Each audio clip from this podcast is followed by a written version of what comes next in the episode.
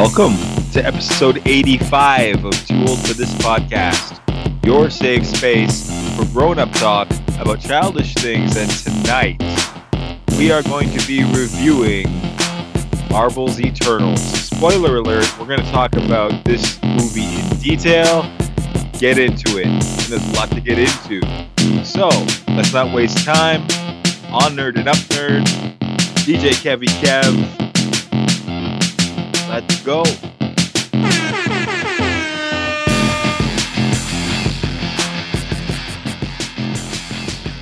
What's crack-a-lackin', my brother? Um, nothing's cracking but the lacking. Uh, There's I lots of lack-a-lacking. Release the Kraken. Release the Kraken. I don't know. I don't know. I got nothing. All right. How are you? I, I'm I'm good. I'm good. Um, uh, good. Yeah, same old, same old me. Nothing, nothing too exciting. Um, uh-huh, uh-huh. Still, uh, still, still living the COVID lifestyle. Word up. Word. You know what? No, I, I had this realization when we went to see Eternals, which mm. is what we're going to talk about tonight. It's pretty much all we have for this episode. Yeah, it's gonna be. It's uh, it's a lot. There's a lot to say, uh, but um, I, I was realizing. I now live in the world that a year ago I was saying I look forward to living in. I I walk around with my vaccine passport and I'm allowed to do things because I have this, mm-hmm. and people who don't have this aren't allowed to do it. Yeah. And I'm like, and movies are at full capacity again, and it's complete, almost completely normal to go to the movies. You know, you mm-hmm. just wear your mask when you get up to go to the bathroom and stuff. Yeah. But um, do you find it like odd that movies are back to full capacity? Like, did it feel weird when you yeah. went? It felt oh, a little no, weird you, to me, too. Well, you were there yeah. for Dune, right? Yeah. And it was um, at full capacity. Okay, no, it was super weird for me because I bought my tickets before the capacity restrictions were That's lifted. That's right. That's right. And I bought them for, for, as you know, me and Steve Dunk. And mm. I specifically manipulated the numbers yeah. of the of the COVID restrictions yep. to to to to create the super optimal seating arrangement specifically for yep. Steve, because Steve is a super picky guy. Yeah. Um. And uh, but I wanted to see this in IMAX, and I wanted to sit as close to the center of the theater as possible. Yep. Because I feel that's the best viewing experience. Of course. But Steve likes to sit near the end of the row, and Steve doesn't like to have anybody between him and the end of the row. Mm. um. But the way it worked was you had to have um, two, at least two seats between you, your party, and and and and the rest of the world. So yeah. the way I did it was, okay, I'm going to buy three seats anyway because Steve likes an empty seat on both sides of him. Mm-hmm. So so. Uh, So I was going to buy three seats anyway. So manipulating the system, mm-hmm. um, you leave two seats empty on the end, yep. put Steve in the third seat from the end, then yep. there's an empty seat, then there's me. I'm almost in the middle of the row, yeah. right? Yep. So yep. Steve's happy so because he's on the end, and I'm happy because I'm almost in the middle. It was like... Uh, the I, I thought I had the most amazing, and the theater ends up being almost empty. Like the row mm-hmm. ends up being like there's only like two more seats in the entire row available. Yeah. Right. Because of because of the way I picked it, um, and it, I'm I'm I'm so I'm so enthused by this. And then, yeah, uh, you know, the night of the movie comes and Steve shows up and we're talking about it, and and Steve and Melinda both tell me, oh yeah, it's full capacity now, and I'm like. Oh, well, our movie can't be full capacity because when I bought my tickets, the restrictions were still in place, and and and these tickets are, you know, um, whatever, uh, reserved, so th- they can't change it after you buy it, right? They're not gonna, it's not gonna be full capacity. Sure enough, dude, we get there, and I was bragging to Steve. I'm like, dude, dude, you, when you see. These seat choices and how thoughtful I was, and, and and then it turns up, yeah, there's people between him and the end of the row, and he's either got to sit next to the stranger or sit next to me in the seat that was going to be empty, yeah. and it was, you know, I was still in the same spot. I was fine, but yeah. uh, all that effort I put into being nice to him was ruined by yeah. full capacity. So yes, it w- to answer your question in a very long way, uh, yes. Well, it's funny because I, I I did the exact same thing with uh, me and my buddy. Is mm-hmm. I I bought like two tickets, but I spread us apart, so we had like eight seats. Right? Yeah, yeah. So that was obviously um, during the COVID, whatever, right? Yeah, but yeah. um, but yeah, no, I totally I totally get what you're saying. And then fucking uh, you went to Landmark, right? Yeah, and then well, Landmark yeah, fucking yeah, yeah. screws you. Yeah, by selling the seats. Yeah, that's brutal. They did. Yeah, they rogered me, dude. They, yeah. you know, um, you know, I was fine. It ended up being fine, but mm-hmm. um, I was a little bit like chagrined. Yeah, uh, yeah. I will. I will admit. Yeah, no, I was like, even when I went to see uh, Eternals yesterday, um, when I bought the tickets, obviously it was already at full capacity. So even when I went in to buy my tickets, I was like, oh yeah, you can't, you can't, you can't uh, get those blacked out seats. So I was like, oh man, that sucks. But um, the theater wasn't wasn't sold out anyway. So because I went, to, we went to a matinee, right? So yeah. Um, so oh, for me, the my Eternals theater was empty. Oh really? Okay. Uh, yeah, there was probably uh, like five or six other seats sold really? in my theater. And I went by myself. Yeah, yeah. Uh, I had an entire row in Eternals empty to myself. So let me, let me ask you this, by the way. Um, and I sat you... dead center in that theater. It oh, was okay, nice. nice. So you frequent uh, Landmark. Like, that's your theater of yeah. choice as well, right? Yeah, yeah. In Whippy you... here. It's a nice one. Yeah. So I go out to the one in Bolton, which is like a twenty-minute drive for me. And it's worth the right. drive. But um, did you invest in their extras plan? Did, did you uh, jump uh, on that or no? Just I just got my card uh, at Eternals, and I and while I was waiting for the movie to start, I scanned my Q R code, and I did get my Landmark Extras account started. Yeah, okay. Which one did you choose, if you don't mind me asking? Oh, did you I get don't the know. Free one? Did you? Are you paying for it or? Oh no, I got a free one. Yeah, I'm not paying for it. Oh, okay, so I picked the one where it's like it's ten bucks a month, right? So okay. it's like uh, with tax is like eleven something, whatever, right? Okay. And it gets you a a ticket and a okay. discount on any other tickets you buy. Plus, you get twenty percent off at the uh, concession stand. So if I don't oh. go, say, in December, right, because it's November now, and I don't go till January and I pay the ten bucks, those tickets get banked. So you can bank the tickets. So you just banked. keep getting free tickets every month. Sweet. Sweet. Well, technically, you're paying ten bucks for it, but wait, you still, it's one, you can it's, bank one, it. it's one ticket a month. It's one ticket a month, but you so get you a save, so you save it, you save it for the for a month, and then you have two tickets, and then you can take your girlfriend. Yeah, every two months. So it's like twenty bucks Is to it? go see, basically. Okay, that's yeah, cool. I think it's a pretty sweet deal because uh, I, to be honest, like I go almost. Well, I was going at least once to probably like three times a month anyways, mm-hmm. right? So uh, you get this ticket. It's a discounted ticket. You're saving a few bucks on, off your off your admission, and you mm-hmm. get twenty percent off at the concession. I sound like I'm fucking working for Landmark here, but uh, and plus you get a discount on any other tickets you buy. So I think it's a pretty sweet deal. Yeah. Yeah. So uh, yeah. I know Scene or um, Cineplex has got their own kind of thing, which is similar, I believe. Yeah, yeah. But uh, yeah. Yeah. Um, I think the free version that I have, I think it works just like a just like the Scene. It's a points. It's a points system. Just, yeah. So I also get points as well. Yeah. So I'm not sure. I didn't look into it yet. I don't know uh, how many points it costs to get a free movie or whatever. But I'm already up to like two hundred something points just from going yesterday. Nice. Yeah. Nice. Points yeah. are nice. Yeah, they are, aren't they? Yes. Points are nice. Anyway, um they're on point. Uh before we start talking about Eternals, yes. uh we wanted to mention this. We want to talk a little bit about Spider-Man No Way Home, which comes out fairly soon, a the month and a week away, five December weeks away. December twenty-first, was it? seventeenth or something? Is it seventeenth? I know it's just before Christmas. Yeah. yeah. Um, and uh, it looks like it's going to be the, a crazy, crazy, huge extravaganza of a film. Most definitely. Uh, people people involved with the film are have referred to it as Spider-Man Endgame, and they say that it's a it's a movie on that scale, mm. that it's that crazy and that epic. Um, and you know, people are theorizing also.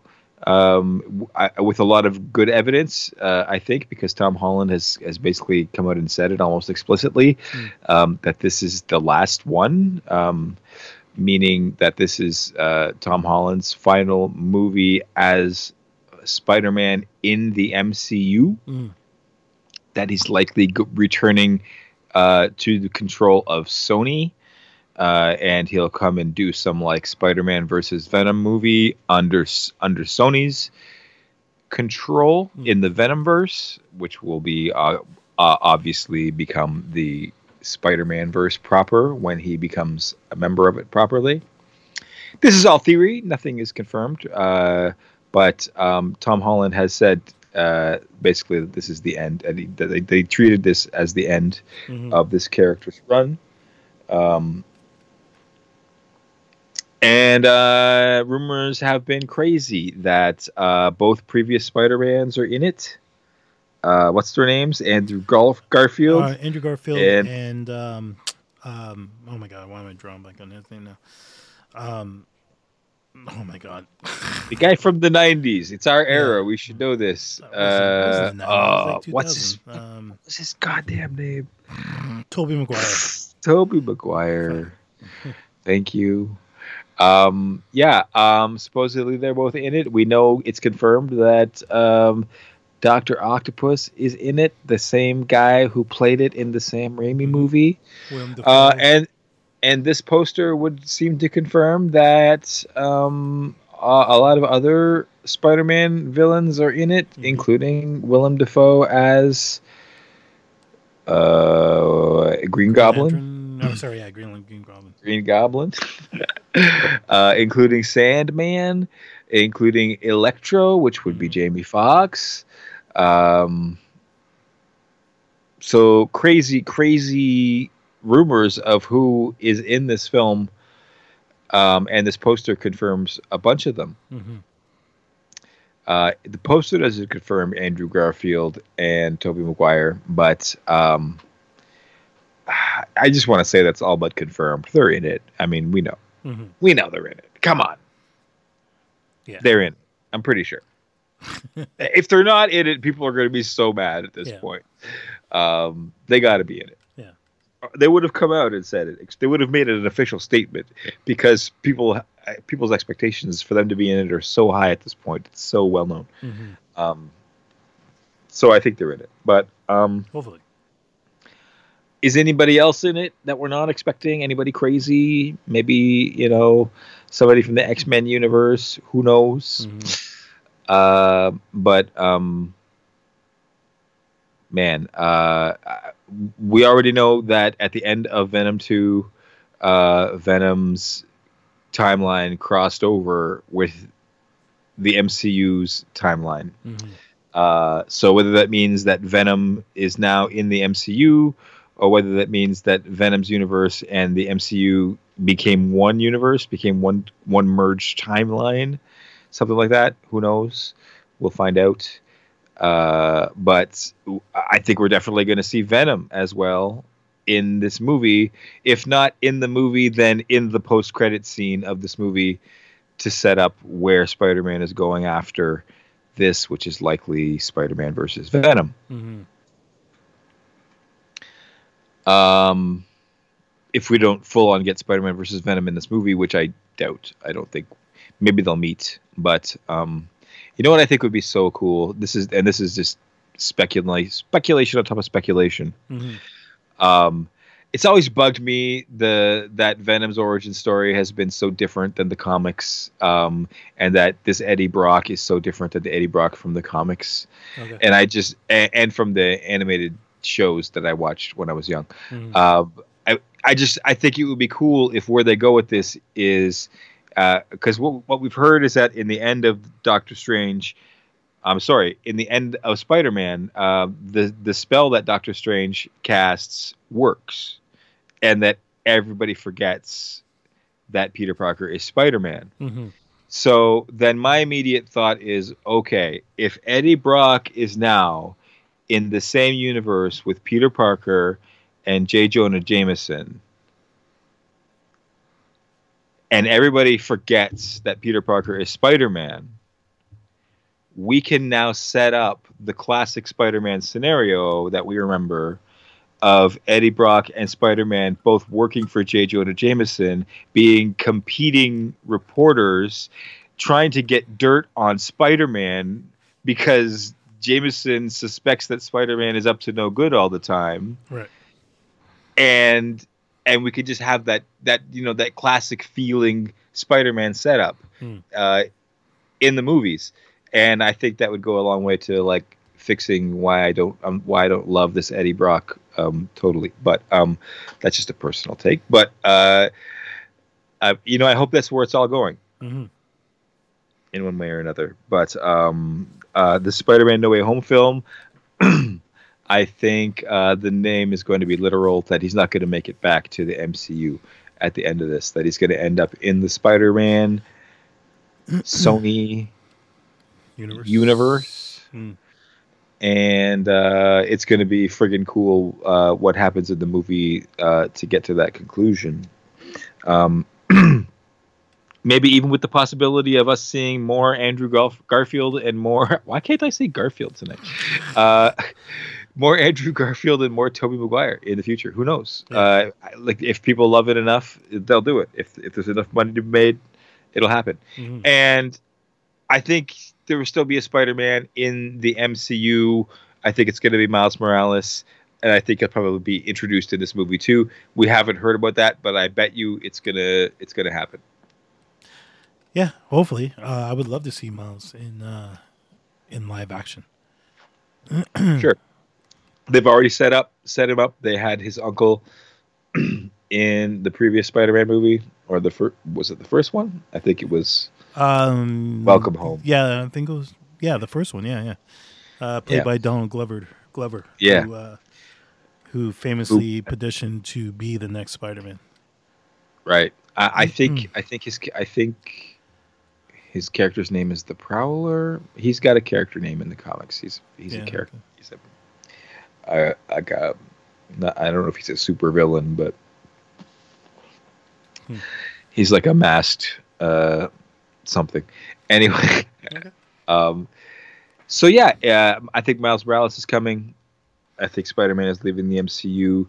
I think we're going to see Tobey Maguire and Andrew Garfield in this movie fighting alongside him, because it's going to require all three of them to take on the threat of, I mean, it's basically the Sinister Six, Sinister Six, but there's only five of them, so it's not mm-hmm. the Sinister Six, um unless Venom shows up in the body of the movie and makes the sixth, and that would be pretty freaking cool and very much could happen. Mm-hmm. Um, I've heard people say they don't think that the Venom symbiote is going to team up with Peter Parker like it did in the comics. Okay. And the reason I've heard a famous commentator on YouTube say this is because that would leave nothing for the Eddie Brock character to do. Mm. And my opinion is that's totally fine, because uh, Tom Hardy plays both characters. So it's still Tom Hardy playing the Venom symbiote, uh, interacting with Peter Parker, while we will occasionally cut to shots of uh, Eddie Brock just being a sad loser without Venom, mm-hmm. because that's what his character would do. He would just go mope and be a loser for a while until Venom at- eventually returns to him. And it would all be pretty comic accurate. And I, I, I don't see why they wouldn't do it. I think it's absolutely going to happen. We're going to see Spider-Man with the Venom symbiote as his spider suit, hmm. so Tom Holland and Tom Hardy, you know, acting together uh, in that capacity. It's everybody loves the Venom movie with Tom Hardy inside the symbiote. Well, just picture it with Tom Holland inside the symbiote. Imagine how much people are going to love that. They're going to go nuts for that. So that's definitely coming. Um, whether that's going to happen in No Way Home, I doubt. I mm-hmm. doubt they're going to. They'll probably save that because that's going to be huge. mm-hmm. But, um, you know, who knows what else we could see in No Way Home. Um, uh, a lot of rumors that uh, Aunt May is going to die. Oh, okay. Um, which I think would probably make sense. Um for his character arc, because it really reinforces No Way Home then, right? Mm-hmm. Home is really gone at that point. Um, but who knows? Anyway, that were my that was my thoughts uh, from the poster. Uh, anything to add? Or um, from the poster? yeah. uh, no, not really. I think you pretty much covered it all. Like, um, sure. Yeah. I went on again. Sorry. Yeah, that's all good. Um, Yeah, no, um, clearly there's hints of Electro in there. Um, sorry, I had it zoomed uh, zoomed in and was trying to bring it back. Electro, of course, there's uh, there's sand uh, clouds in there, of course. Uh, you clearly see, um, what's his face? Um, Green, what do we say his name was? Goblin. Goblin. Uh, yeah. And obviously Doc Ock is clearly right there. Yeah. Um, isn't this suit, um, fuck, wasn't it like Spider-Man twenty something, whatever it was called? Isn't that the suit? Um, fuck, what was that comic called again? It was a year, know. like twenty something. Oh my God, I can't remember. I don't know. If it's, uh, sorry, I just got it. two thousand ninety-nine? I can't remember right now. Uh, Like it's I'm just guessing. I don't know why. twenty ninety-nine. Yeah, I think you're right. Because it was probably came out in nineteen ninety-nine. Yeah, probably. Actually, no, yeah. It's a different suit. Never mind. Uh, no, I was thinking it was the same suit, but it's not. I think that's the one that uh, Stark gave him, isn't it? Yeah, it's the Iron Spider suit. Yeah. Okay. That he's wearing when he fights Doc Octopus, Doc Ock, and. Um, From the from the clips and the images that they've released, it looks like he loses the fight and Doc Ock rips the arms off Spider-Man's suit, mm. uh, and he has to just run away, uh, which uh, sounds cool. And we know that he wears other suits. They show they've shown pictures of him in like a magical spider suit that mm-hmm. looks like maybe Do- Doctor Strange probably makes for him. Um. I think there's a third suit too, um, or am I thinking well, of the Flash? One, I don't know. Yeah, there is some black one. I'm right, not think. So. I don't know if that's the magic one or not. I can't. Yeah. I don't remember. Hmm. Anyway, it's gonna be awesome. December seventeenth. Yeah, hopefully, yeah. We'll be there. This is definitely my. Uh, this is one of my uh, top um, movies for this year for sure. Yeah. Yeah. Okay. Um. Uh. You know what? Okay. Boom done on that. Boom done! Um, Book of Boba Fett trailer came out. Yes. And we can't not talk about that, obviously. Yeah, of course. Um, you know, watch it. It's on YouTube. Mm-hmm. Just search Book of Boba Fett trailer. See what it's about. Mm-hmm. A lot of people are commenting about how it's like The Godfather. Mm-hmm. Um, it depicts Boba Fett, you know, taking over Boba, uh, taking over Jabba the Hutt's business. Yes. Um, basically. Um, I don't know what to say. Well, it's funny because when we first talked about it, yeah. So you sent me the link. Laser shields in it. You sent me the link, and I yeah. watched it on my phone. Yeah. And I feel like watching on my phone didn't do any justice. Because I was okay. very, like, meh. Then I came home, and I watched it on the bigger screen, and I felt like that gave it a little bit more clout. Uh-huh. Um, I still wasn't super excited watching it, but then I watched um, John Campia talk about it. And he made the same reference that you made, that it looks like a mafia type style film. Yeah. Uh, he compared it to and, Goodfellas, if I remember correctly. And, and Robert Rodriguez is directing. Yeah. Well, he's directing a bunch of them, but uh, he's yeah. not he's not doing the entire thing. Okay. And I, I I definitely I definitely felt after hearing him say that and then watching the trailer again, it made a little bit more sense. That being said, yeah. I'm still not super, like, I didn't get my my usual nerd boner when I watched this. Yeah. But I definitely, I think it will be good. Uh, it'll it'll probably be fun. Um, mm-hmm. But yeah, it didn't hit the nerd tingle in me. Mm-hmm. It didn't hit those little uh... nerd spots, the, the little nerd G spots, if you will. I'm there with you one hundred percent. Yeah. Like, remember maybe, when we first maybe saw... Maybe one hundred twenty percent. Yeah. Remember when we first saw the Force Awakens trailer and we were just, yep. like, losing our shit? And yep. I must have watched that trailer, like, fucking twenty times.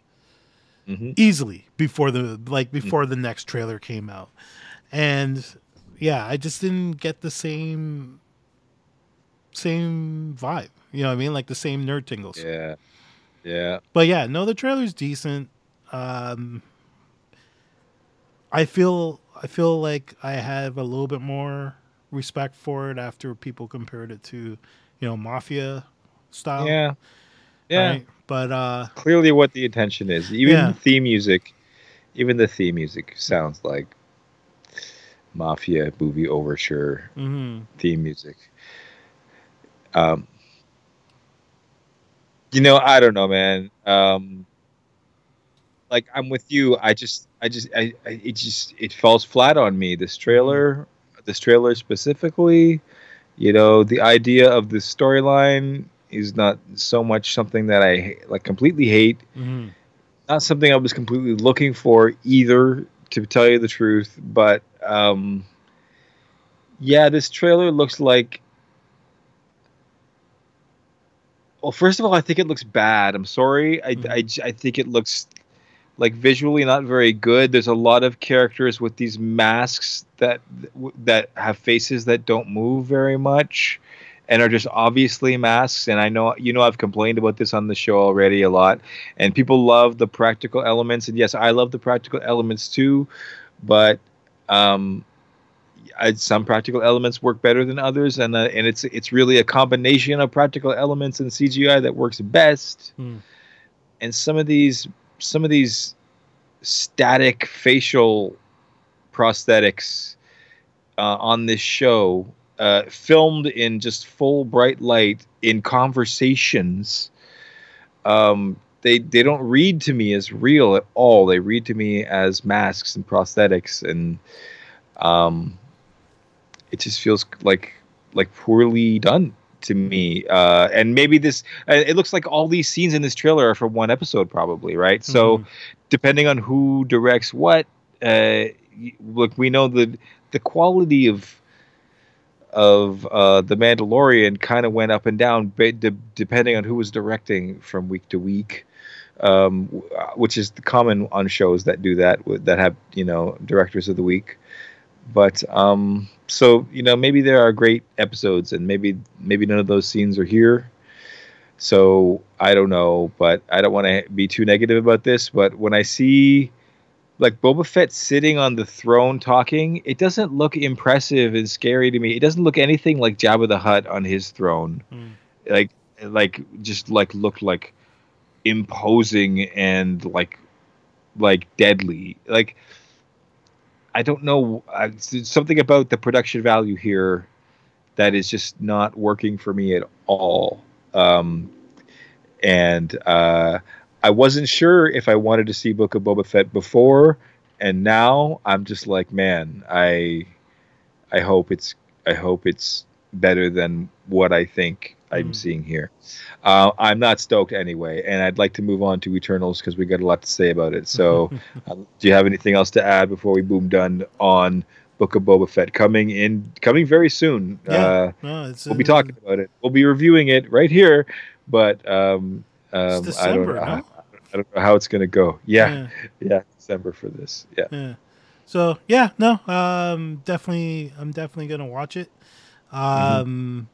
I will like to point out that uh, he doesn't look like Dad Bod Boba Fett anymore. He looks like he uh, hit the treadmill a little bit. Yeah, but the fight, dude. But another thing, another problem I think is.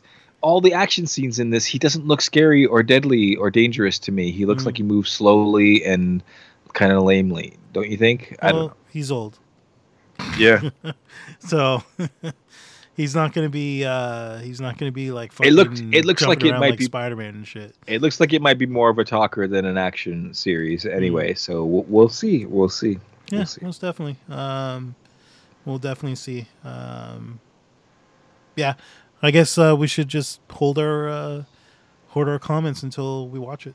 Until we see yeah. what it really is. Yeah. Right. Yeah. Let's let's let's let's check it out and yeah. report, and I'll try to be nice. I promise. Yeah. Okay. I promise. Okay, let's get to Eternals. Let's boom done on I just Book of Boba Fett. I'll okay. I'll do it again just for you. Boom done. Goodbye. All right. Bye-bye. Okay. For now. Ta-ta for now. B B F N.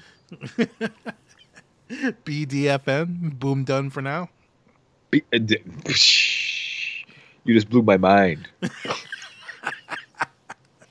Mind blown. Mind B D F N. B D F N. Book of Boba Fett trailer. Boom Let's get to the that. most divisive Marvel movie ever made. All right. Marvel's Eternals, Eternals, which dropped just this past Thursday night, Friday morning, whatever it is, and made a made a pretty pretty nice seventy million, seventy-two mm. million mm-hmm. opening weekend. Yeah. Is sitting on Rotten Tomatoes at this moment as we speak. On uh, nine forty-six p.m. on November eighth, twenty twenty-one, at a forty-eight percent critics rating, yeah. a negative critics rating. Yeah. So more critics disliked this movie, like didn't even like it as a movie, mm-hmm. than liked it. And it's sitting at an eighty percent audience score, which really isn't super surprising. Thor: The Dark World, which was the previous... critical bomb, also sitting at a pretty positive uh, audience score. Mm-hmm. The audience, the audience is always nicer than the critics when it comes to these films. Um, but wow, forty-eight percent, Kev. That's less than fifty. That's less than half. That's that's bad. That's a negative rating. Yeah, it's a negative rating. Yeah. Um, so you might think this was a bad movie if you're the kind of person who believes critic ratings. Mm-hmm. And you know what? I often am that person, to tell you the truth. Mm-hmm. I often I often side with the critic side when there's a dispute. But in this case, I have to tell you, I am fully on the audience side. Yeah. Fully, completely on the audience side. I think it's a great film. I think... Chloe Zhao is a master of her craft. She wrote this as well as directing it. So the whole story is her creation from start to finish. Mm-hmm. And I think it's a masterful story. I think it's a complete standalone story from start to finish. Mm-hmm. It's a complete mythology. Uh, it's an epic mythology. It's a complex mythology. Um, it the the, the character... interplay in this film is is beautiful. It's fantastic. It's real. You know what I thought when I was watching this movie? What's that? Tell me if this is a surprising thought or if you think this works. Okay. I kept thinking, I wished Chloe Zhao had directed Shazam, written and directed Shazam. Think about okay. it. Okay. Why is that? Think about the the elements of Shazam, the family. The character interplay in the Shazam family, the how there are, you know, five members of the Shazam team who all have their own different characteristics and their own different stories. Mm-hmm. Uh, how it's a it's an epic mythic world, like the like the magical world that they go to, like where their throne room is and stuff, mm-hmm. like that's supposed to be this like really super epic um, alternate realm, right?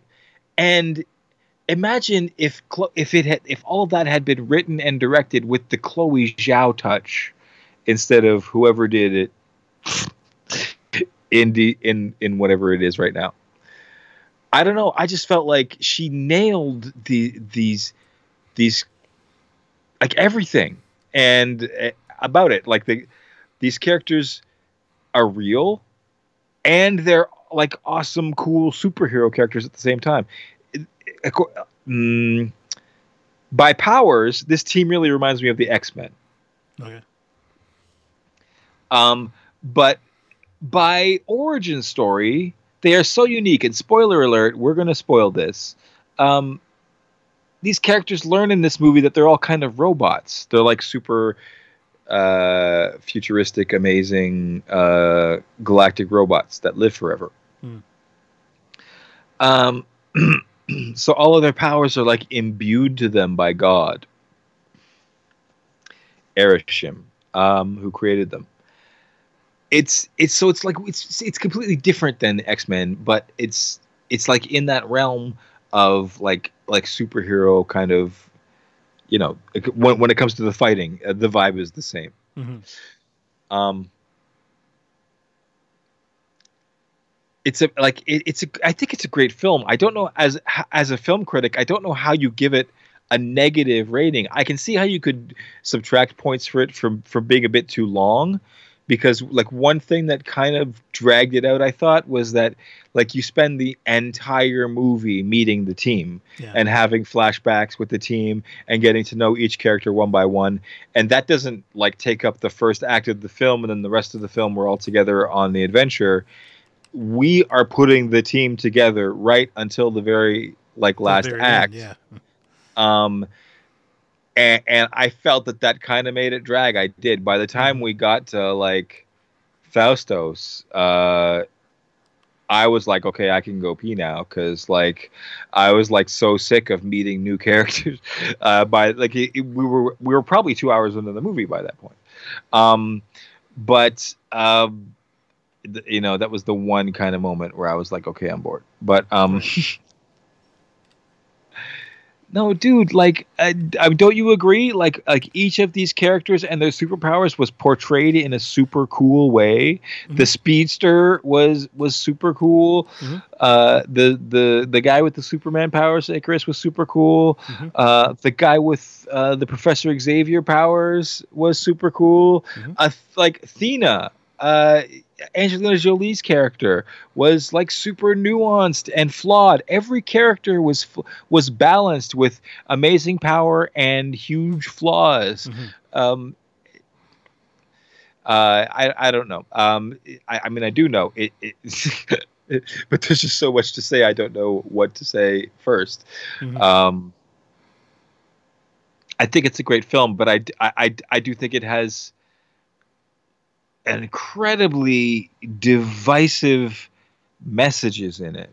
Right. And I am not surprised that people hate it. Mm-hmm. uh, uh, based on the, the message of the story, um, based on the mythology of the Marvel universe. And I'll just come out and say it in the opening crawl of this movie. You know what? I have the opening crawl here, Kevin, and I'm going to play, I'm going to where, where I, I had the opening crawl here. Mm. I had it. It was right here. Here it is. I'm going to, I'm going to play it and I'm going to read it. The opening crawl for this movie, which right. is very Star Wars-y, and it's yes. very cool. Mm-hmm. It goes, in the beginning, before the six singularities and the dawn of creation came the Celestials. Now, let's just pause and and talk about what we just said there. Before the six singularities and the dawn of creation. So that's before the beginning of the Marvel Universe. The six singularities are the six Big Bangs that came from the six Infinity Stones. Right. So the Celestials came before the creation of everything. Mm-hmm. And then it says, Arishem, the prime celestial. So Arishem is the most powerful, the celestial above all the other celestials, the leader of the celestials, created the first sun and brought light into the universe. Mm-hmm. Life began and thrived. All was in balance. So right here in this first paragraph, we are told that Arishem is God in the M C U. Right. He created everything. It was him. There's no one above him in the M C U. Mm-hmm. He is God in this world. So if you are a human on planet Earth in the Marvel Cinematic Universe, the same planet Earth where the Avengers live, the same planet Earth where Spider-Man lives currently, the, the same planet Earth that we've been watching in twenty plus M C U films. Mm-hmm. If you're a human being on that planet Earth, your actual God, not your theorized God, not the God of one religion or another religion, your actual literal God is is told to you now. Uh, I mean, not everybody knows this in the movie, but we know this as viewers. It's told to us now. Mm. The actual God of this planet Earth is this guy, the prime celestial Arishem. And he created the first sun. He brought light into the universe, which began life. And life thrived in the universe because of this guy. Mm-hmm. So this guy is God. You got to keep reminding yourself of that when you think about this entire story. Like, Arishem is God. The next paragraph is, until an unnatural species of predator emerged from deep space to feed on intelligent life. They were known as deviants. The universe was plunged into chaos. So basically all that tells us is deviants are bad guys. Um, and it doesn't suggest that Arishem created it, just that Arishem created life and that life evolved and that the deviants evolved. That's what's suggested here in this paragraph. Mm-hmm. Then it says, to restore the natural order, Arishem sent Eternals, dash, immortal heroes from the planet Olympia to eliminate the deviants. So these Eternals, they're Arishem's champions, kind of, right? Uh, to come and destroy the bad guys who are feeding on intelligent life in the universe. Um, so... right here is the first hint that, or the first inkling you might get that because Arishem is God, the Eternals are angels. Um, and he sends them out to protect the human race, basically, and intelligent life throughout the universe from the deviants. Mm. This is the setup of this film. The next paragraph says, Eternals had unyielding faith in Arishem until one mission, led by the prime eternal, Ajak, changed everything, dot, dot, dot. And that's the setup for this movie. That's where we begin. So the angels all had faith in God until God sent them on one mission that they disagreed with. Basically, that's this movie. Mm-hmm. It's a it's a war against God. Now, that that is really fucking heavy. I'm sorry, but that's weird. Like, when I read this opening crawl, I was like, "What the hell?" Mm-hmm. Like, that's weird. This is a weird place for Marvel to go. Who was looking for them to to tell us who God is? Think about the implications for this. On, on the Marvel planet Earth, there is a Christianity. There, there, there are all the religions of our planet Earth. It's otherwise identical to our planet Earth. So think about what the ramifications for all of this are. Like, all of the religions of planet Earth are, are wrong, and there is an actual God. and this is who he is. Like, this is a crazy thing for Marvel to do. And I want to say this be- not, not as a religious person who's offended, because I'm not a religious person and I'm not offended, but I understand that the world is full of religious people, mm-hmm. and they're going to look at this and they're going to understand that the world is mostly full of non-religious people nowadays, and that little kids are going to go see this, and this is going to be their first experience with any kind of Genesis myth. This is going to be like, I, religious people are going to look at this and say, the M C U is trying to become a religion for children. Uh, for children who don't already have a religion, this is going to be the Genesis myth that they know. I, I, I'm not saying that Marvel's trying to do that, but I'm saying, like, the door to that accusation is so obviously wide open by this. I don't know why they did it. Mm. I, this is so controversial, Kevin. It's like, maybe not everybody is offended by it. Maybe a lot of people will just be like, what? I didn't get any of that from this. But the door is just left so wide open, and the M C U normally plays it so safe. And and there were people, I did see people online saying before this, oh, they better not tread on any religious territory. They better not say that the Eternals, like, gave technology to human beings and that human beings didn't evolve on their own. Mm-hmm. Because that because that's like saying that the human race is, like, useless and helpless, and and they did that in this movie. The Eternals gave the human race the plow, at least we know that, mm-hmm. and and other and other things. They didn't tell us anything else specifically, but they showed us that. Yeah. Um. So in this world too, you know, like the, these Eternals were responsible for the evolution of the human race. Later on in this movie, we find out more details. We find out that Arishem, God, actually created the Eternals. They don't come from a planet Olympia. He created them in his world forge, where he created all of the planets uh, and the Eternals and the Deviants. So the Deviants are the bad angels who were cast out of heaven. So they're the demons. This is so biblical. This is such a religious story. It's unavoidable. It's in every it's in every detail. And so then the story is, well, I mean, I haven't even told the story. The the story is that um, you know, uh it slowly unf- it's, it slowly unfolds. We slowly find out, you know, these deviants, they start attacking, and they start attacking the Eternals, and the Eternals are all shocked because they thought they had killed all the deviants five hundred years ago, and they were just hanging out on planet Earth waiting to hear from the Celestials again to be told when they could return back to their planet Olympia, because they didn't know that there was no planet Olympia. They mm-hmm. thought they were really from that. Um, and then they have to reunite to fight the deviants. And then they call up the Celestials to try to find out what's going on. And they do. Um, you know, and uh, and what's going on is...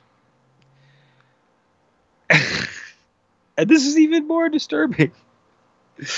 Arishem's plan for the entire universe is every planet that has intelligent life on it, like Earth... he plants the seed of a new celestial in the core of that planet. Mm-hmm. And that baby celestial feeds on the energy of the intelligent life on the planet. Or, yeah, no, it has to when it's born. So it waits until there's enough intelligent life on the surface of the planet Earth to be born, because that's when it could feed enough to survive. So when there's enough people on planet Earth, the Celestial will be born, and it will destroy the planet Earth and eat all the people, mm. and then go off and create other planets and continue this cycle forever and ever. And this is what happens in the Marvel Cinematic Universe. It, universe. This is... So... So, so Kevin, that is explicitly telling us, and tell me if I'm wrong, you know, stop me if I'm wrong, please, because mm-hmm. I know I've gone a little out of control here, but if I'm wrong, absolutely stop me. But I take that to mean Arishem, God, created the human race specifically to be food for his child Celestial. Okay. Am I wrong?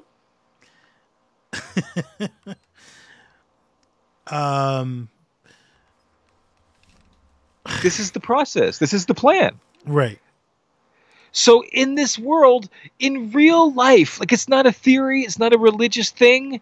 In real life, if you're a human on this world, then the God who created you, created you specifically to die, to feed another celestial, another God. Right. Like what a dark, dark, dark universe this is, Kevin. This mm. is like this. Imagine.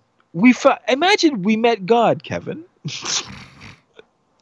Imagine this is our world, and suddenly Arishem's face appears in the sky, like it does in this movie. Mm. It does, like God's face appears in the sky in this movie, right?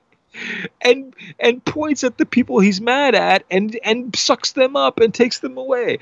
It's it's it was almost Monty Python-esque in.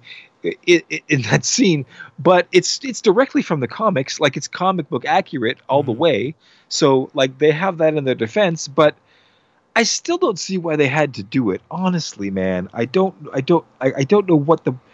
I love this movie, but I don't know what the. I don't know. I wish it wasn't made almost because mm-hmm. when I think about like. Like the M C U used to be a world where I thought, yeah, it might be cool to live in that world. You know, until the snap or whatever, but then the blip happens, so you're fine. But I would not want to live in this dark, scary world now, man. Like, God wants, like, the God who made us wants us to die. Like, and we know this. And man, imagine, imagine. Hmm. It's it's it's messed up. Anyway, um. I mean, other than that, it's a great movie. I don't know what to say. Like, it's got an amazing swerve. It's got amazing character arcs. Um, I believe every character. Uh, every character, like, disappoints me at some point. Um, but, um, like, in a real, like, kind of human way, even though they're not human, they're, they're like, superhuman characters. Mm-hmm. Um, I... I, I like I love this movie. I do. Um, I almost wish it wasn't in the M C U. I almost wish it was a standalone thing on its own because it doesn't feel like an M C U movie to me right. most of the time, except when they mention it. But um, and they do mention it a few times. They yeah. drop references here and there. They mm-hmm. also drop D C references. They, they mention Batman and they mention Superman. Yeah. Um, but but um, as far as the rest of the movie, it like it. To me, it feels like uh, I, I. I'm sorry, I don't mean to make anybody mad, but it feels like a higher quality movie mm-hmm. than the rest of the M C U films. It feels like a film made by a master director and a and a and a masterful screenwriter, um, and and we get a masterful script and we get a masterfully made film. It's beautiful. Uh, the fight scenes are great and cool. The villains are great and cool and complex. Uh, there are heart-wrenching moments. There are tears that you feel. Um, it, it, there, there's really some dark, dark stuff in this in this movie, mm-hmm. um, which you know uh, I've already gone into at some length. But um, you know, if you're looking for a comic book accurate version of a celestial story on the big screen. You're, I think you got a really, a really excellent version of that. Mm-hmm. But I still, I still, I gotta say, I don't know why Kevin Feige decided to, to be so explicit in this script about these things, like to not leave it super vague in some ways. You know, I, I don't, I, I think it was bold I, and ballsy, um, but I don't know if, if, if, if. Marvel needs that, but anyway, what can I say? Uh, the Rotten Tomatoes scores speak for themselves. The people are divided, mm-hmm. or at least the critics are. um, and and there it is. Uh, a lot of people are saying this is the most woke film Marvel's ever made, because mm-hmm. each member each member of the cast is like some kind of minority. Um, I, I fine, but I, I you could say the same thing about the Shazam cast. I think um, another another comparison, another similarity. Mm-hmm. Um, I, I, I do I do wish Chloe Zhao made Shazam. Shazam, I like a serious dark, because Shazam was dark. Remember the origin story of Shazam? How friggin' dark that was. Mm-hmm. His mother his mother abandoned him when he was four because she just couldn't handle raising him anymore, and she was fine. She just didn't want him anymore, and he spent his whole life looking for her. Like, that was really really dark, and then we it. It turns into this like funny movie, and it just I felt like he was off. I felt like. He, Like, if I had a serious hand directing that thing, we could have, like, a seriously cool movie in Shazam. But instead, we got something that's fun but weird, I think. But mm. um, anyway. Yeah. Um, I don't know what else I want to say about Eternals. I, I could go on and on about, about the religious stuff, right? Yeah. And because it, it is it is just, like, this is a thick... dense script full of imagery and full of details um, about this world, about this new lore that we're introducing into the Marvel Cinematic Universe. And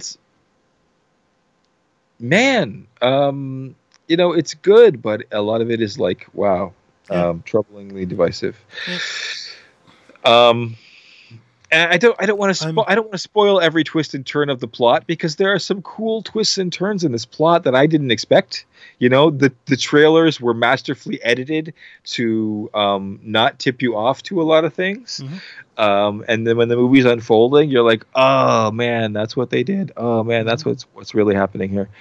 Um, it works so well on so many levels. I I really I, th- I really think it's a great movie, mm-hmm. um, and a weird movie I'm... at the same time. I'm very surprised that you uh, didn't mention that uh, there was a first for Marvel, and that is to have two of the, the same-sex characters yeah. kiss on screen. Uh, yeah, I'm surprised you didn't mention it.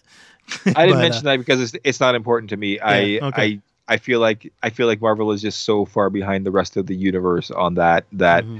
it's so overdue that it's. I was like, okay, about time, fine, let, let's let's move on. Right. Because honestly, I wasn't enjoying that part of the movie. I was like, I was like, I was tired of the character work at that moment. Mm-hmm. um, but um, if that scene had been earlier in the movie, I probably would have been more uh, into it and moved by it. But. Mm.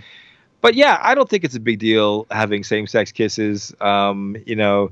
Everybody get it out of the way. That's fine, but I don't need to. I don't need to talk about it. I don't need to worry about it. Um, you know, they did, didn't they do it in Rise of Skywalker they too did. with two two women at the end? Yep. Yeah, I thought so. Yeah, um, man, I wish they did it with Poe and Finn. I, I really really wish they went there. Whatever, forget yeah, it. Um, it's all good. Uh, what else about Eternals? Um, oh, dude,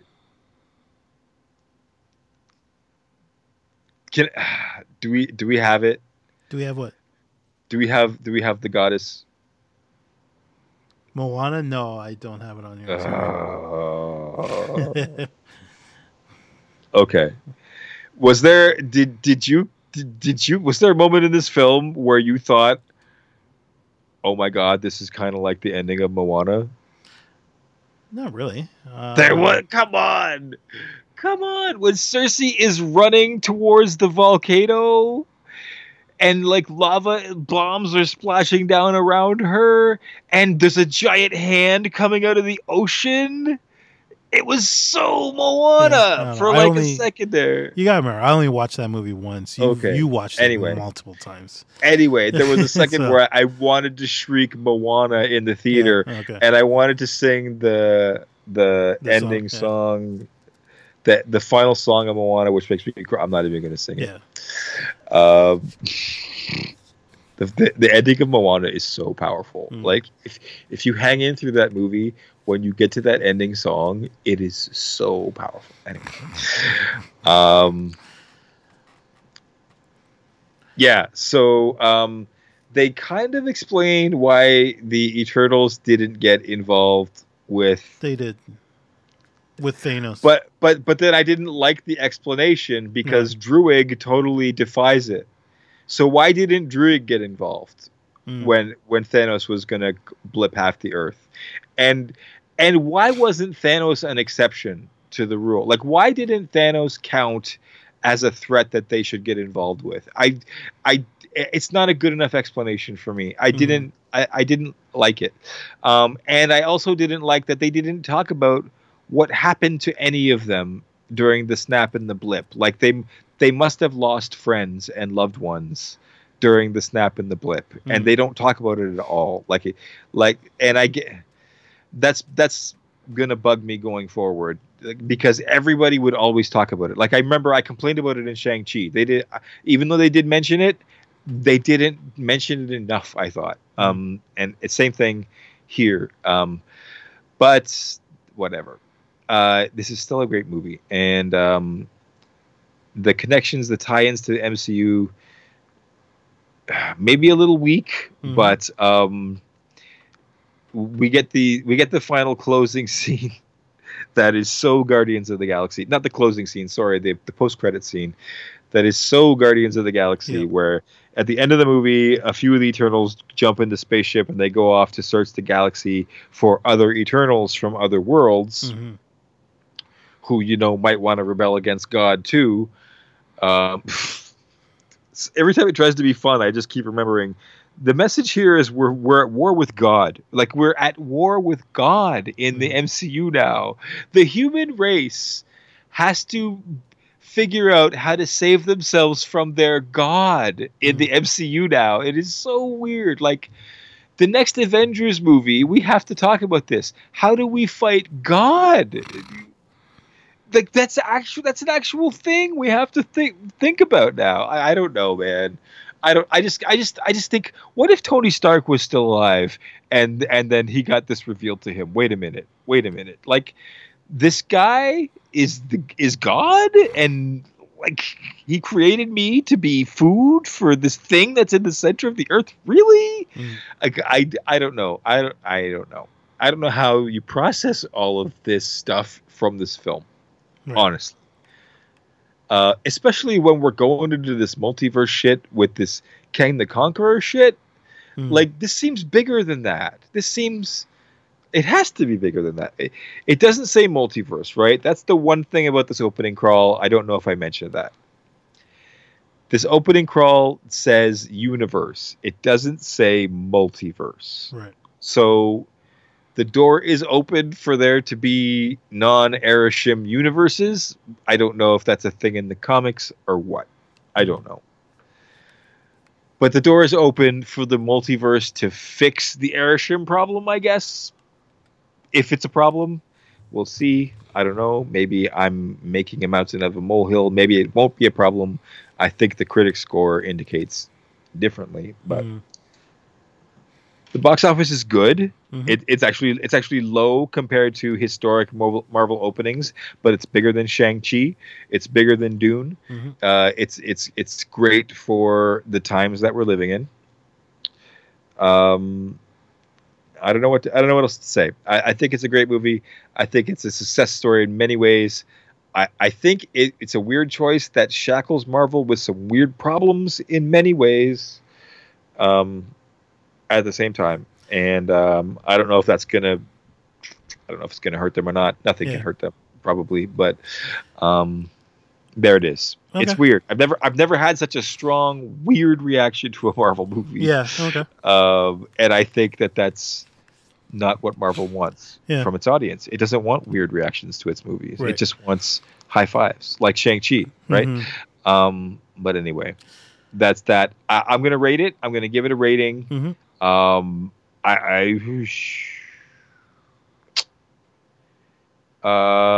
um, it's a, I'm going to give it an eight point five out of ten. Okay. A, a real, a really high rating. I do think it's a masterfully made movie. Mm. I think I, I subtract zero point five for maybe a little bit of length. Maybe you could edit it for time a little bit. Mm-hmm. Um, other than that, I think it's, it's almost a perfect superhero movie. It's, it's probably it's one not, of the best superhero stories. It's not really, it's felt, I don't know. It's not really crafting. A superhero movie. That's the thing. Well, they do save humans a lot, Yeah, I suppose. And the whole thing is to save humans. Yeah. So I, I feel like it counts. Yeah. It's but it's it's a very very different superhero story. You're right. It's yeah. it's more it's more like a religious story. It's more like a story of angels, mm-hmm. um, and devils than than superheroes and villains. But yeah. I but I but I'm done. My rating is in the books, eight point five. I highly recommend this as as a cinematic experience. I mm-hmm. highly recommend you see it on a great big screen. Mm-hmm. Um, it. It's it's a fun watch, and it's a moving watch, and it's a thinker at the same time. Mm-hmm. So, Kevin, the floor is yours. Bring All right. uh, shit. So, um, I much like Jer. I, I did I did like this movie. Um, I don't think I liked it as much as Jer. I found it to be a very slow burn. Yes, um, it's slow. Yeah. Um, a lot of people are saying it's not your usual Marvel movie. Uh, not as slow which, as Dune. Yeah. But slow. No, no, yeah. No, I, in fact, I kind of compare it to Dune in, in, in much in respect. Pace. Yeah. In, in pace pacing, and scale. Yeah. Pacing and, and just like overall, like the cinematography and stuff like that. Like, sure. Yeah. Um, a lot of it was beautiful. Yeah. Beautiful cinematography and, um, yeah, in, in that respect, I do kind of compare it to Dune. Um, but yeah, no, it was a very slow burn. Uh, lots of like character development, which uh, I didn't have a problem with. Um, you didn't mention her, but I really like Sprite. Um, I thought she was a great character, actually. Yep, great character. Um, I and my, and as they as they pointed out in the movie, Tinkerbell, mm-hmm. but, yeah, but yeah, a great yeah, character. Yeah, a great no, character. Yep. Um, and. No, I um, I liked how they she did address why did why did they make me like this? Like because right. she was like she didn't she was right. little like she was a little girl, yep. um, and going forward, I assume that's probably why at the end. Well, obviously, we're going we're spoiling it, but um, I'm assuming that's why at the end they. She said, I want to be human. So I'm assuming if they show her again down the road, uh, it would make sense why she aged. I, I right. have a feeling that's why they did that. Exactly. Um, yeah. A right? lot of choices they made at the end of the film mm-hmm. were all about the future of those characters yeah. in future films, I thought. Yeah. Because, yeah, um, yeah, because if she comes back, obviously they would have to de-age her, which would be yes. stupid and distracting. So...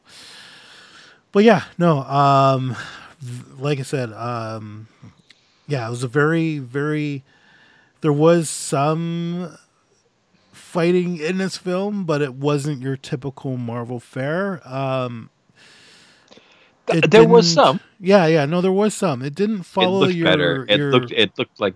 It looked like Man of Steel fighting. It looked yeah, great. well, uh, What's-His-Face admitted that he basically stole...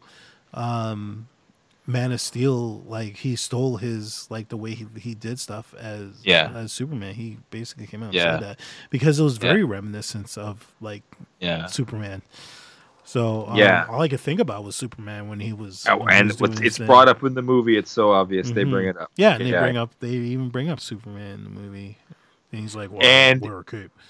But uh, but on, on top of the Man of Steel feel, mm-hmm. the other feel I got was X-Men. Uh, right, okay. X- X-Men vibes, especially like that scene where Druig is using his followers with shotguns to fight the yes, yes, yes. the yeah, the yeah.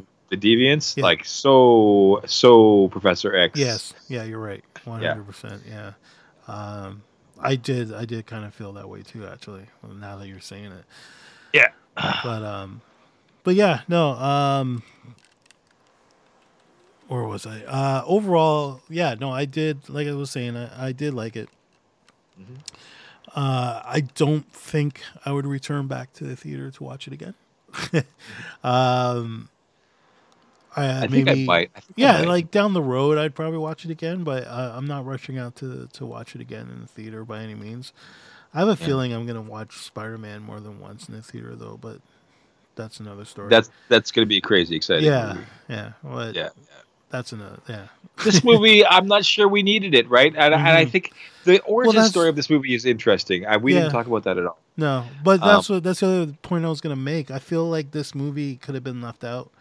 of the totally. M C U, and totally. it wouldn't have made a difference. The only yes. thing really that this film is really introducing, and um, I didn't even realize it was doing this until I looked it up when I got home on YouTube, um, is they're basically setting up uh, Blade. So oh yes, the Blade um, the Blade setup is awesome. Yeah, by the way. So uh, um, I didn't realize uh, that character. I, I don't even know the Black Knight. Like I never even heard. I don't know character. the character from the comics either. Yeah. I didn't know he was associated with Blade either. Yeah. But when they did it, I was like, that is so awesome. Mm-hmm. Yeah, but I no, mean, I, I mean, hmm? it kind of beats you over the head because the Black Knight with the Ebony Blade mm-hmm. and is partnered with the black character named Blade yeah. who fights with a blade. It's like, it's so obvious it kind of beats you over the head, but it's also a cool team. Mahershala mm. Ali and uh, Jon Snow.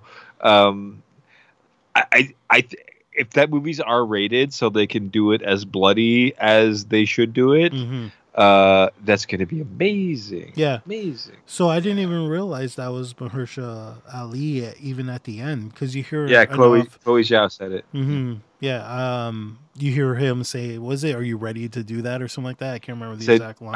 Uh, in, in the, in the post credit scene, uh, Dane Whitman who, character, who is the Black Knight in the comics, he opens the chest that is holding the sword, the Ebony Blade, mm-hmm. which is a, which is a, an heirloom passed down in his family. And he's reaching out and he's going to touch it for the first time.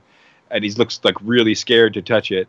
Um, and then the voice from the corner of the room says to him, uh, are you sure you're ready for that, Mister Whitman? Yeah, that's what it is. Um, and it's, it's, it's, it's Blade. Yeah. And to be honest, when I first heard the voice, I thought it was Samuel Jackson, to tell you the truth. I oh, actually yeah. thought it was a, another Nick Fury that would have setup. Been, that would have fit. That would have fit. Yeah. yeah. Um, I thought it was because in my head, I'm like, okay, so he's obviously going to be in the Avengers. But yeah. That was my, that was my immediate thought. Oh, well, he um, is supposed to be. He he he has yeah. been in the Avengers in the comics. So uh, so I so I heard right, but um, yeah. but again, it makes sense. But the reason why I made that that assumption was because I thought it was Nick Fury. Right. So no, I th- I, I think that fits. But I mm-hmm. I think I actually heard before I saw it. That oh, okay. Mar- Ollie. I, she confirmed it in an interview, like right after the movie came out. Yeah, and you also didn't mention the uh, the mid credit scene. Um, or did yeah. you? Did you bring it? I up? did. Men- no, I you did mentioned mention the, it. You mentioned it, I but did. you didn't really talk about the character or whatever. Well, let's well let's talk about it. Oh yeah, let's probably talk uh, about that briefly. In the mid-credit scene, what happens? Go ahead, you go. Um, well, that troll creature who's yes. voiced by Patton Oswalt, by the way, which I thought was kind of cool. Yeah, uh, I character's name is Pip. Pip. Okay, um, and then he introduces um, Harry Styles. Oh, wait. First, we should say, yeah. Uh, the movie ends with, with some of the Eternals flying off in their spaceship to go look for other Eternals. Yeah. While they're in while they're in space looking for other Eternals and they're frustrated they can't find anybody, uh, they're like, oh my god, what's happening? Do you feel that? I feel it too. Mm-hmm. Suddenly something teleports into the ship and it's this Pip character. Yeah. And he looks like Newt from yes, Hercules yeah. cartoons. Yeah. He's like, what are they called? Uh, uh, centaurs. A centaur, yeah. Uh, but he's got just two horse legs, uh, so he looks human. Mm-hmm. And he's drinking, he's drinking a mug of beer, and he's burping, yeah. and he's introducing somebody the same way Thanos's herald, what's his name, uh, introduced him, mm-hmm. like introducing the you know the scariest, meanest, toughest, you know. And he introduces somebody as Thanos's brother, yeah. and it's Star Fox. It's a it's another character from Marvel Comics. It's Star mm-hmm. Fox, Eros, Thanos' brother.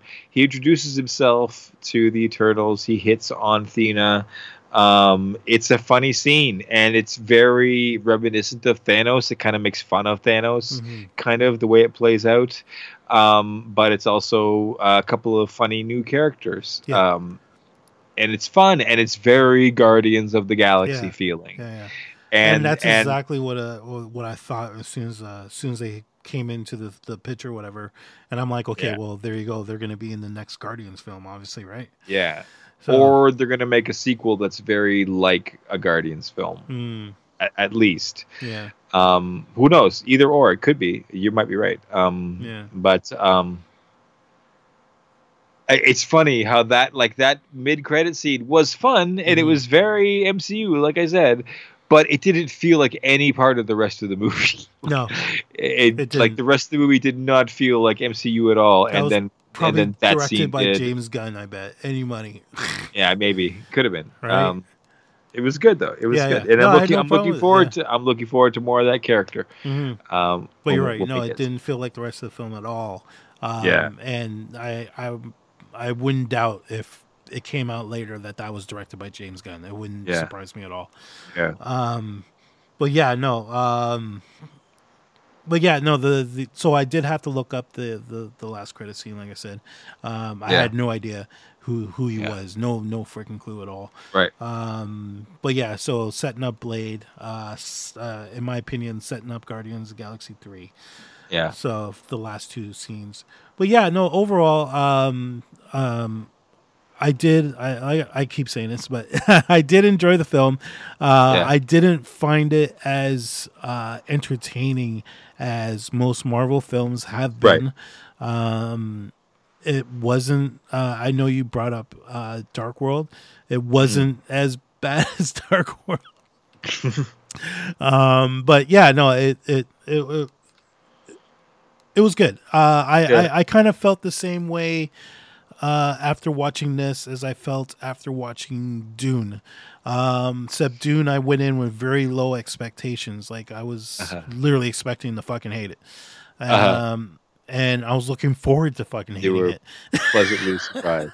But I You're was pleasantly, pleasantly surprised. surprised I, not fucking hate I actually, it. it was actually a little bit better. You're going to love part was, two. You know what? We'll see. We'll see when, when that happens, right? I'm just, I'll, I'll bet anyway. Yeah. Well, we'll see when it happens because it's it's official. It is happening. So that was amazing. Like mm-hmm. the day I, the day we dropped our podcast, they yeah. announced part two of of Dune was yeah. was greenlit, and I think I predicted it. I I know I predicted it before the second weekend. I said, I bet you they're going to greenlight part two before the second weekend to try to get the second weekend uh stronger turnout, and mm. and sure enough they did, and that's amazing. Can't mm. wait. Anyway, yeah, yeah. Uh, I'll watch it. Yeah, I, yeah. I have no uh, no. I don't think you gave your number yet. Sorry. No, no, I haven't got there yet. Okay, because I'm still I'm still setting it up. Okay. So, but yeah, no, um, I'll just get to it because uh, obviously we gotta wrap up soon. So, um. Yeah, uh, we gotta, we gotta I, edit out that bad word I said. Anyway, so. Yeah, don't worry. We uh, I'll take care of that. Um, so um, I'm sitting at a seven seven point five right now. So okay. I'm leaning more towards seven. Okay. Um, it was I you know what I'll, I'll give it a seven point five because I, I I gave Dune a seven, right? If I remember correctly. Yeah, you did. So I liked it better than Dune. So I'll give it a seven point five. Um. Okay. Yeah, so if you're going to go watch this film, do not expect um, high energy levels of like the Avengers or anything like that. It's very story driven. Uh, there's a lot of character development in this film. Um, uh-huh. It's a lot of characters to develop. It is a very, very slow burn. Um, but you know what? It pays off. Um, it pay, it does pay off eventually. Um, and yeah, I, I, as a, as a fan of Marvel movies, as the, of the M C U, I, I recommend it. Um, if you're a casual film watcher, I probably wouldn't recommend it if you're not into the whole superhero genre and, and M C U, and I'll even throw in the D C, the D C E U because they do mention Batman and Superman in this film. Yeah. And I, if, do, if you're a D C fan you, and, and, and you're like kind of not into the whole M C U vibe, like you're mm-hmm. sick of the way they all are the same. Yeah. It's you might super dig this movie. That's true. That's true. That's a good point. Yeah. So, but yeah, I also, I just wanted to mention that um, I didn't jump in, but I totally disagree with you on the Shazam thing. I don't think I would want to see a a Shazam like this film at all. I enjoyed the lighthearted, funny uh, Shazam film that we got. You didn't you didn't find the balance of like darkness and no. and, and and funness like weird and off-putting a no, little bit? I, I actually enjoyed I did. It. I enjoyed okay. that. Um, my only thought while I was watching that film is this is not a film for kids. That's the only thing I was thinking of, because yeah. there is yeah. really dark imagery in this film, and yeah, and I thought it was just kind of weird that they actually show characters dying on screen, because there was that scene yeah. where um, I forget his name now, the but Deviants eat people. Yeah, they go into yeah. like that office where his dad is, and they totally just fucking kill everybody in that room, you know what I mean? Like, that shit was dark, and I yeah. didn't see it being something that kids should watch. It's definitely uh, a P G thirteen film. I don't even there's remember a couple, what it was there's a couple rated. Of scenes of kids watching their parents die. Mm-hmm. It's, yeah. So yeah, it was rated P G thirteen, but yeah, no, um, yeah, I, I don't, I, I definitely disagree. I, I really enjoyed that. That mix, the the the Shazam film, the way Shazam. It was done, yeah, yeah. No, I really enjoyed yeah. it. So yeah, I just want to throw that in there too. But let's move on. Eternals. All right, Eternals. Um, I I I recommend it. Kevin mm-hmm. recommends it a little less strongly than I do, but um, yeah. also he also I recommend it, it with with with a bit of warning. Uh, let's put it that way. Yep. Like yep. Yeah. Uh, if get ready to get ready to think about it a little bit this yeah. time. Yeah, yeah. So. Um, anyway, uh, we have gone on, and it is late, and we both have to work in the morning. So yes. uh, that's going to wrap up uh, episode eighty-five of two oh for this podcast, unless there's well, let's just anything uh, I'm forgetting. really, really quickly. I know, um, I, I know, we usually talk about like we usually duck like stuff we've seen and we, right. we recommend it. So let's just do that right. real quick. Let's not sure. prolong it. Hit it. Hit it. um, I watched uh, The Harder They Fall on the weekend, um, which I really enjoyed. Um, on Facebook, I put out there, it's the best Quentin Tar- Tarantino slash Spike uh, Spike Lee film that neither directors were actually involved in. When you watch this, if you watch this film, uh, it's very Tarantino inspired.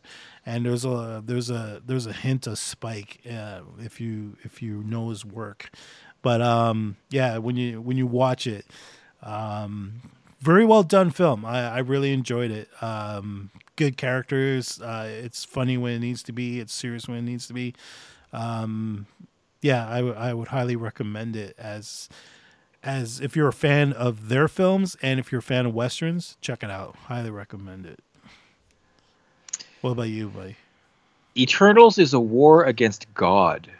Like, just think about that. Still on that. um, I am still watching and loving Foundation. It's mm. an Apple T V show. Um, it's based on the uh, classic as Isaac Asimov um, Foundation novel, and it is a beautiful translation as well as a lot of new story added that really fits, that really is is still in the in the storytelling style of Isaac Asimov completely. Mm. Uh, it's executive produced by his daughter, so she's curating all the storytelling, and she's doing an amazing job. And on top of the story just being amazing, the show is amazing. It's one of the biggest budget uh, sci-fi shows uh, ever, and, and it's all beautifully displayed on the screen. Um, it's it's a fantastic show, uh, especially if you're A, a, a fan of classic science fiction and you miss um, the science fiction storytelling of like Star Trek The Next Generation, mm. of, of of really depending on science as the magic, of, of mathematics as the magic. It's it's really cool. Um, I highly, highly recommend right. Foundation. Um, that being said, uh, is there anything else before we say goodnight? Uh, I see uh, line one blinking. Let's just take this quick call. That's the end? Yes, it is. Yes, that's right. Miz Jackson, that's the end of episode eighty-five of Too Old for This Podcast. So yep. thank you for listening. Uh, please drop us a like mm-hmm. uh, on social media. Please uh, drop us a review uh, on the platform you listen to us on, yeah. or, or rate us, or do whatever you can there to uh, get other people's attention. If you like the show, we really appreciate you, and thank you so much. And uh, let us know if you I, liked Eternals, actually. Um, That's right. Yeah, or if you or disliked it, it. Yeah, let us or know. if if my take is completely wrong, mm-hmm. uh, let me know. Um, I I don't know. I don't think I'm wrong, but but let me know. Let me know. Okay. No. Uh, and and other than that, uh, I don't know. For D J Kevy Kev, I am J D the M C saying, just chill. Till the next episode.